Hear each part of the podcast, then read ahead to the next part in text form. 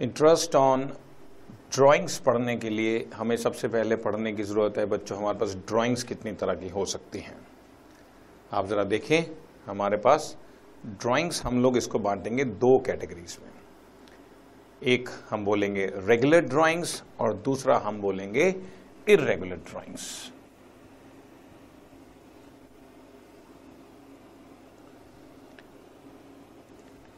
Regular drawings और irregular drawings के हिसाब से हम अपने फॉर्मूलाज को चेंज करेंगे बच्चों। रेगुलर ड्राइंग्स नाम से तो हमें पता लग रहा है कि जो भी एक रेगुलरिटी से निकाले जाए, उनको रेगुलर ड्राइंग्स निकालते हैं और जो भी ऐसे ही कभी भी निकाल लिए जाए, उसको हम इरेगुलर ड्राइंग्स बोलते हैं। लेकिन अकाउंट्स पढ़ने के लिए हम आपको एक रूल बता देते हैं बच्चों ट्वेल्थ क्लास के लेवल पर हम रेगुलर ड्राइंग्स उन्हें बोलेंगे, जो every month same amount same date पे पूरा साल निकाले जाएँगे। मैं रिपीट करता हूँ अपनी बात। Every month every month same amount same date पर पूरा साल अगर निकालते हैं हम लोग तो ही वो रेगुलर ड्राइंग्स कही जाएँगी। अदरवाइज़ उनको इरेगुलर ड्राइंग्स बोलेंगे। जो ड्राइंग्स रेगुलर नहीं होती, उनको हम इरेगुलर ड्राइंग्स बोलेंगे। और रेगुलर होने के लिए चार फीचर होने ज़रूरी हैं। Every month same amount same date पूरा साल निकाला जाए तो ही वो मेरे रेगुलर ड्राइंग्स होंगी अब इंटरेस्ट ड्राइंग कैलकुलेट करने के लिए ये तुम्हें ध्यान रखना है कि जब मैं रेगुलर ड्राइंग्स की बात करूँगा, जब मैं रेगुलर ड्राइंग्स की बात करूँगा तो रेगुलर ड्राइंग्स पर इंटरेस्ट ऑन ड्राइंग्स कैलकुलेट करने के लिए मेरा फॉर्मूला विल बी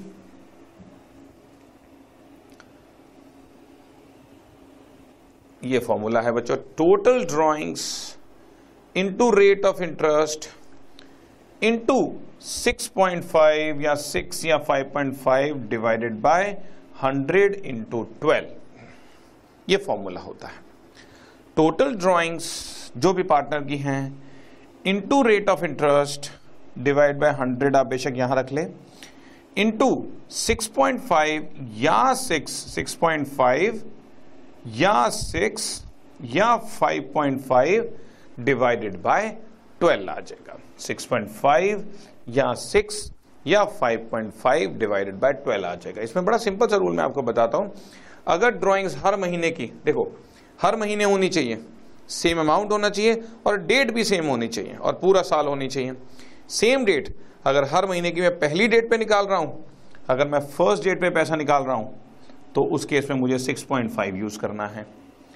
अगर मैं मिडल में निकाल रहा हूँ तो इन दैट केस मुझे 6 यूज़ करना है, ये रहा 6 अगर मैं लास्ट डे पर निकाल रहा हूँ तो इन दैट केस मुझे 5.5 यूज़ करना है। बस ये तीन चीज़ें होती हैं, या 6.5 या 6 या 5.5 डिवाइडेड बाय 100 और 12 ये सिंपल सी बात होती है। एक बार मैं फटाफट इसको रिकैप करता हूँ। अगर रेगुलर ड्राइंग्स हैं तो ये रहा मेरा फॉर्मूला ये रहा मेरा फॉर्मूला इसको मैं आपको थोड़ा सा हाईलाइट करके बताता हूँ।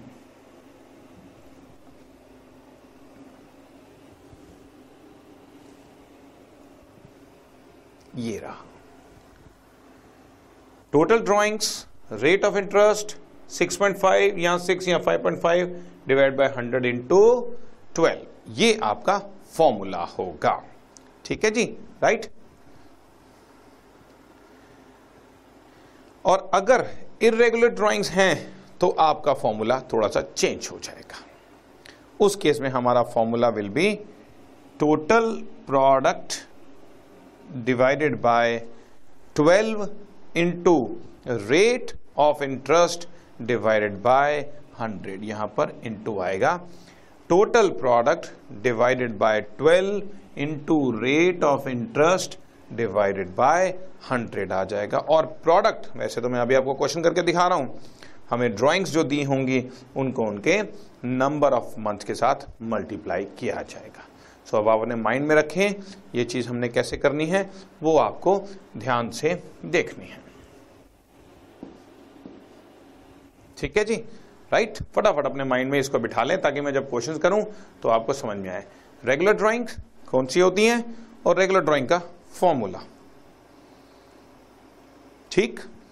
इरेगुलर ड्राइंग्स जो रेगुलर नहीं होती हैं, और उसका फॉर्मूला ये रहा।